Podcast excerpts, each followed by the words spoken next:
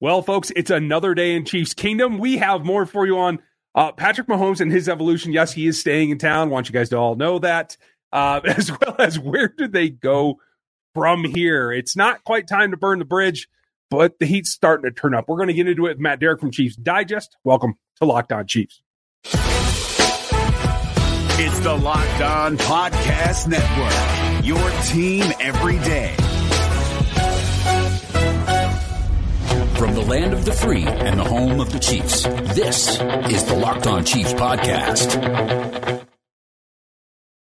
The home of the free, Matt. How are you? I'm doing just fine. I guess I'm doing better than most people. So you are you're free to have your own opinions, Chiefs Kingdom. I can't say I understand them all, but that's perfectly fine.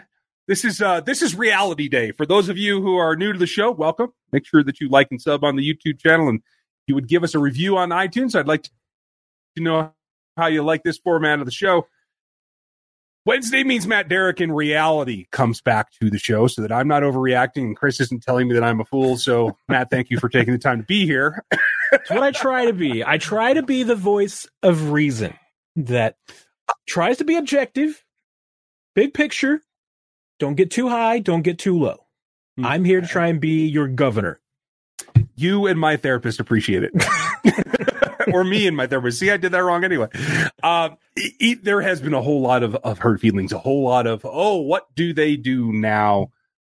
They fell under 500. The sky is falling. Um, I, I've been talking it from my perspective this week. Where are you in terms of the uh, the DEFCON scale here? Um, probably DEFCON three. I mean, okay.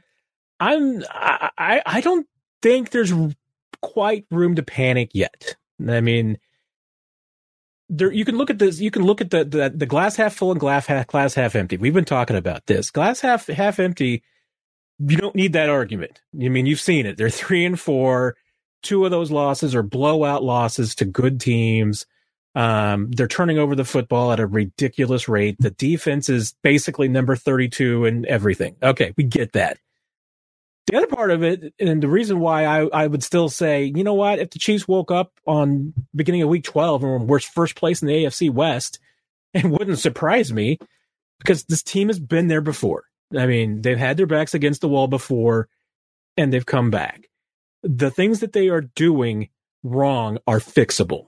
Mm-hmm. Uh, the offense alone can fix so many of these problems. If they stop turning over the football, this defense is capable of going from 32 to 22.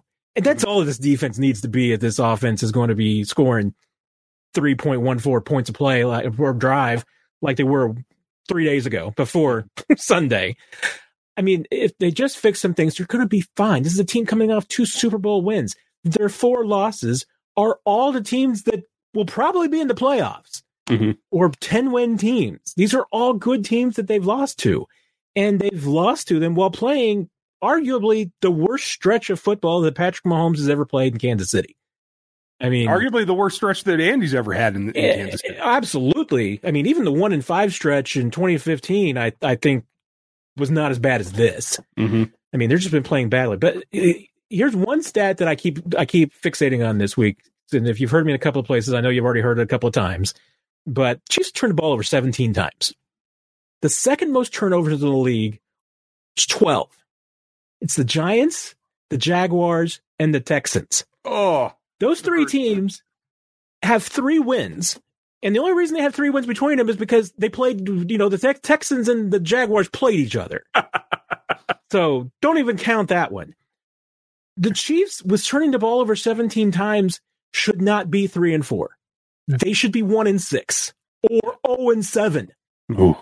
I mean, that's just the reality of it. So the fact that they're three and four is actually a pretty good testament to what kind of team they are. That if they stop doing this nonsense, they're going to be fine.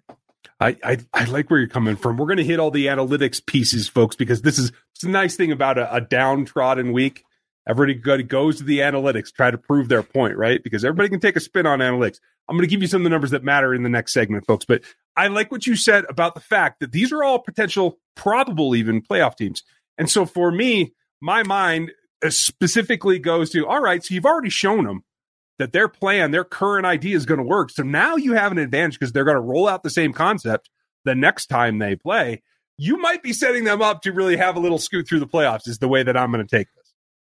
Hey, if the I will say this absolutely, if the Chiefs, I, am turning to Eric Bieniemy. I will say this: if the Chiefs make it to the playoffs, they're probably going to face a team that they've already faced.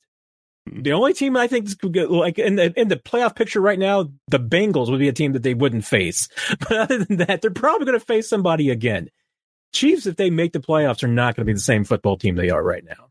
Not in scheme, not in not in concepts, not in how they're playing. So throw, throw you. If the Chiefs make the playoffs, you can throw this first seven weeks out the window. Yeah, I, it, they will definitely be different. The only thing that I have a concern about is how long it seems to be taking to get those changes corrected. We all know that they make them. They do it every year. There's always a, a personnel piece added here. We're going to talk about that coming up way later in the show, but stay tuned right after this, you guys. Hey, Chiefs fans, we're back with an incredible app that everyone who buys gas needs to know about. It's called Get Upside. Our listeners are getting 25 cents back for every gallon of gas every time they fill up. Just download the app, Get Upside app, in the App Store or on Google Play right now. Use the promo code Touchdown and you get a bonus 25 cents per gallon on your first fill up. So that's like 50 cents per gallon on your first tank. Download that app and use the promo code touchdown. Drivers are making a lot of money, as much as two or three hundred dollars in cash that goes right back onto their accounts, and you can use it in any way that you want, either your bank account, PayPal, whatever. Get that Get Upside app and use the promo code touchdown to start to get 50 cents per gallon on your first tank and 25 cents after that. That's touchdown on Get Upside. So uh, I know 17 turnovers in what 16 quarters or whatever they said it was. I, I don't even get fixated on that. The interesting, the most interesting thing to me because everybody's pulling stuff out and kudos to everybody who runs nflfastR and pulls all that data because I don't have time to do that stuff.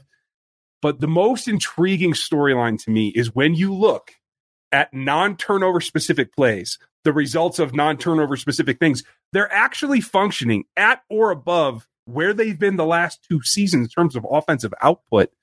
It's just that turnover. It's that's all that it is.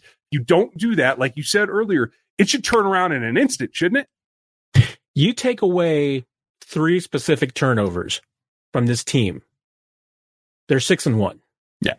I mean, they're they're that much of a razor's edge. I mean, two games completely turned around on turnovers. I mean, they don't. Clyde Edwards-Helaire doesn't fumble the football, they win that game. Yeah. Um, the four turnovers, pick any one of them against the Chargers, they win that game. you know, so absolutely. I mean, and the the Chiefs, they're leading the league. At least they were last I checked. The Sunday took a, took some starch out of a lot of numbers. When you only score on one drive, it takes some starch out of some numbers. Um, but yeah, I mean, they basically have been three true outcomes in football. They either score, turn the football over, or punt. I mean, there's literally nothing else that this team does. Um, but one thing, I mean, digging into it, and, and I'm glad you kind of brought up, you know, analytics and even some specific things because one thing I wrote for Associated Press this week was about the Chiefs script.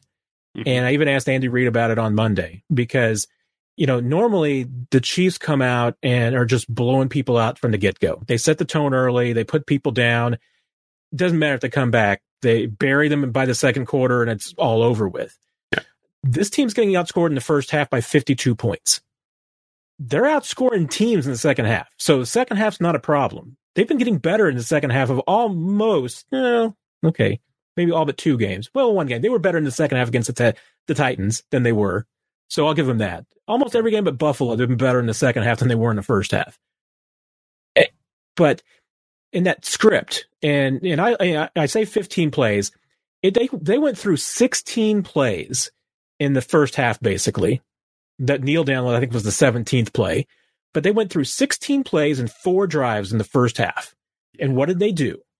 They had a penalty on the first drive that put them in third and long. Second drive, they have a negative running play that puts them in the third and long. Third drive, fum- uh, the interception. 4th mm-hmm. drive, fumble. That is everything that this team has been doing in a nutshell. And this was in the script. These were the, the their their best plays that they felt like coming in that they could absolutely run on the Titans and they can't get anything done because they're making mistakes. You eliminate the penalties, you eliminate the turnovers. I think that still, I mean, negative run plays to me are even execution. I mean, you should not be having negative run plays in the NFL. I mean, if a run yeah. play fails, you should still get two yards. That's at least my my feeling on it. Just clean up these mistakes, and they're going to be okay. But I mean, even their best stuff's not going to work if they're shooting themselves in the foot. Yeah. Well, and like you said, this is normally something where they get rolling. That first 15 is usually a drive to a drive and a half, and they're out because they've scored twice. And that change alone is not only affecting them, but that puts the impetus right back on the defense. When they're third and long and they can't convert, then the defense is out there for the majority of the time. You, you can count it by snaps, you can count it by minutes. It doesn't matter. When the defense is getting worn out in the first half, there's not much that they can provide in the second half. We, we've seen them tweak some things. Well, I'm sure we'll get into that a little bit too. But for me, the number one thing is it, it always feels like there's a, a tendency buster trying to happen, except for running on first down and going to play action on second.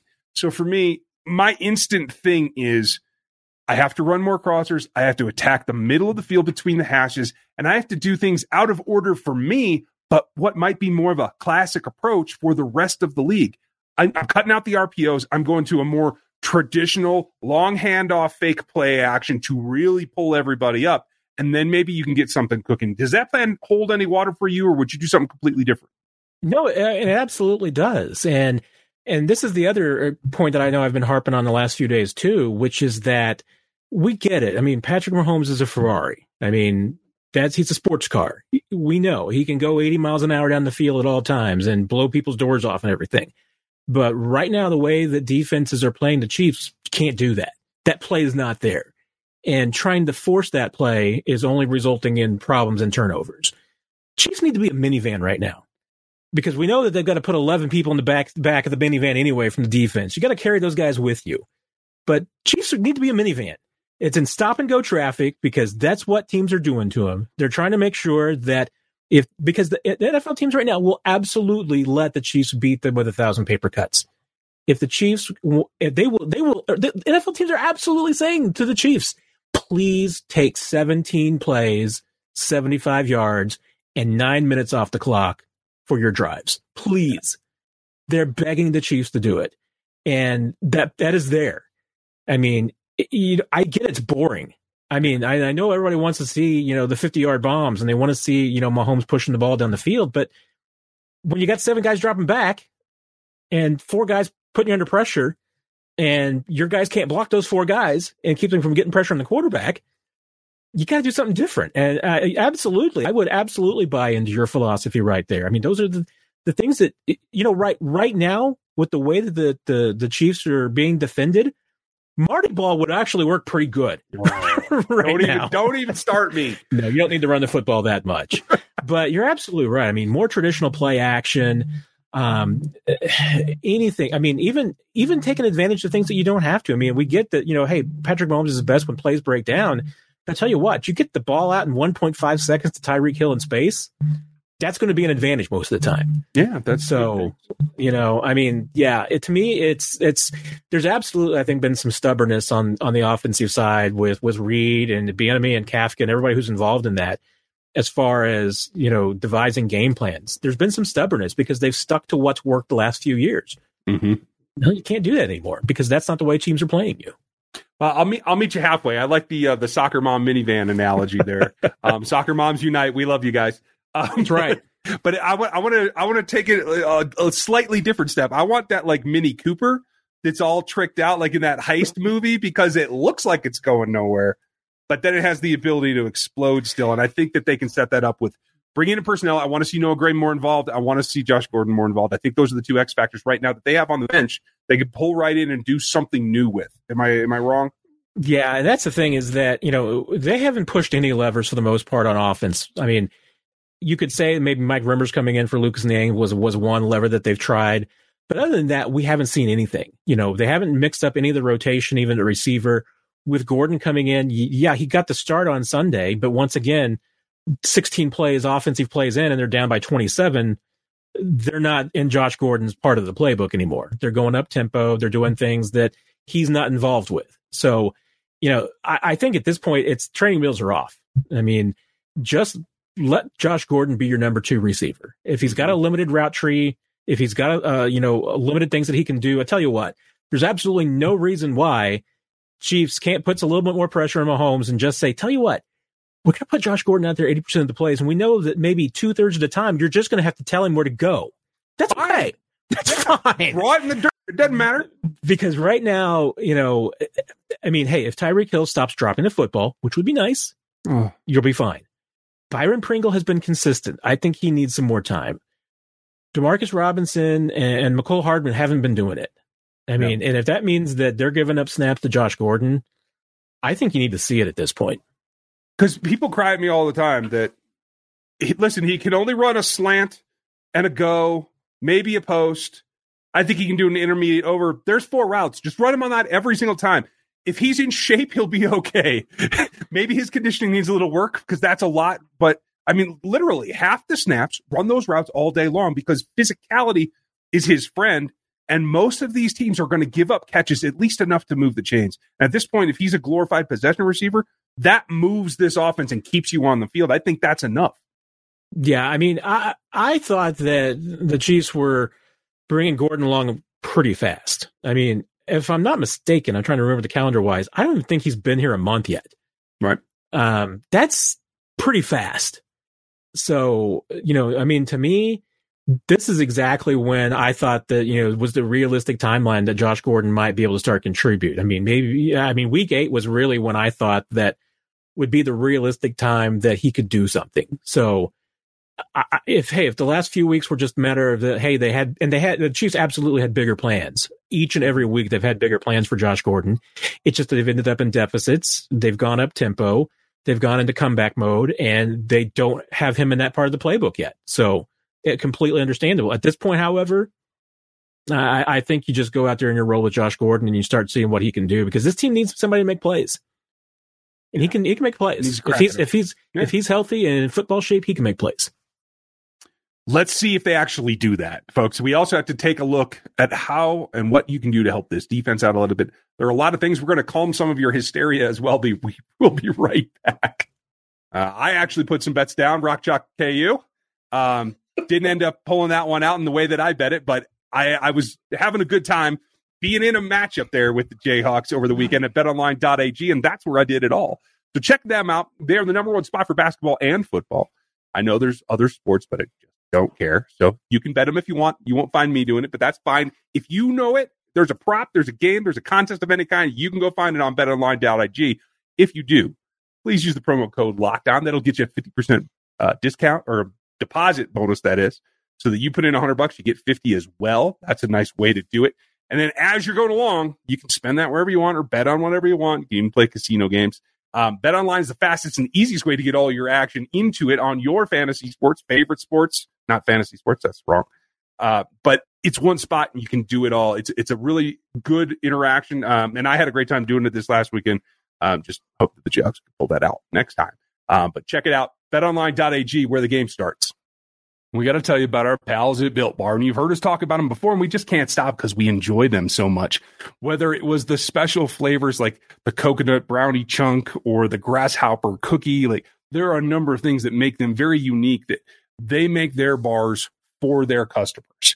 And at the end of the day, they're all nutritious in terms of right around 150, uh, 130 to 180 calories is the range, all with 17 or 18 grams of protein in one bar and low sugar, low net carbs, like five grams of sugar on the average.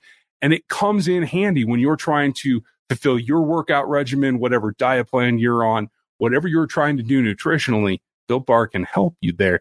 And at the end of the day, they taste great. And that's what it comes down to with all their flavors, whether it's the coconut chunk brownie, uh, whether they're standard flavors like salted caramel, cookies and cream, and German chocolate. Uh, mint brownie is one of my favorites. There's a lot out there. I think you will find something that you can enjoy today. Go to built.com and use the promo code LOCKED15. You'll get 15% off of your next order. Use that promo code LOCKED15 to get 15% off of your next order at built.com. Now there's hysteria out there and then there's like craziness, right? They, can't just cut Frank Clark and Anthony Hitchens and, and trade uh, Chris Jones tomorrow, folks. That's not going to work. I you won't believe some of the theories that I've gotten on social media. Um, but in all honesty, Matt, What can they do personnel wise, do you think, given what they have available, to try to help themselves out? I think the Thornhill change was was very basic and did a lot of good. Is there something else that they can do? I mean, I still want to keep seeing more Nick Bolton, and I want to see more of Nick Bolton in the middle. Um, mm-hmm. You know, him playing on the outside is out of position. I mean, that's not what he did at Mizzou. You know, he was very productive in the SEC, and the Chiefs aren't going to be asking Nick Bolton to play on the outside in 22 and beyond. I mean, they drafted him with the idea that he's going to be a Mike linebacker, and you saw on Sunday, I think, that he can be a really, really good Mike linebacker. I mean, it's a pretty good one game. Yep. Um, we need to see more. Um, I, I doubt that Anthony Hitchens will play this week. I mean, we'll see. Uh, the fact that the guy was, you know, in a sling last week, but it seemed to me that he's, he won't be back this week, but we'll see. But even then, I mean, I still want to see Nick Bolton get some time there. That means that that means Hitchens, you know, taking a, a niche role on the outside. I'm okay with that. Well, I was just going to ask you, maybe he can play, but should he? Because I'm not even convinced that he should, other than out of position again. But that's an interesting role as well if you're going to go in the two nickel or you only have two linebackers, is it time after the performance last week that you put Nick Bolton in that role? Yeah, I mean now that now that Bolton has proven to you, I I, I had questions about whether he was ready to take that leadership role as far as being the guy to call plays, and I wasn't sure that the Chiefs were ready to thrust that on him yet. They clearly are, and he handled it. So if that's the case, then absolutely. I mean, this is to me, in a, in a two two backer formation going forward, it needs to be Bolton and Gay.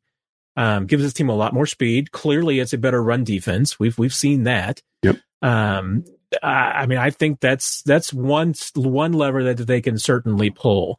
Um, I know there's another lever everybody wants to pull, which is moving Chris Jones back inside, and that's a complicated one to move. I mean, if anything, I think that the Chiefs would still be better focusing on what their original plan was, which was to say, hey, we're going to pull, we'll line up Chris Jones wherever the best matchup is. In some weeks, that's going to be inside, and some weeks, that's going to be outside. But remember, Chris Jones wants to play outside. He has been dying to be an edge rusher for six years. Ever since he's gotten in the league, I mean, everything he's done has been about wanting to be an edge rusher. He's worked for it. I mean, absolutely has. And I get people who are going to say, Hey, Chris, you're making $20 million a year. You're going to play wherever you need to play. I get that. But at the same time, you're telling a guy that in the one game when he was healthy, played pretty well on the edge. Mm-hmm. and now you're going to say, Hey, you're hurt. You're trying to play through it, but we don't want you to play where you want to play. We're going to put you back inside where you're probably still not going to be very productive because you're hurt anyway. I mean, that's a tough ask for an NFL player. And and you're going to be getting the guy now that hey, none of us are at our best when we're in a spot like that where we're doing something we don't want to do.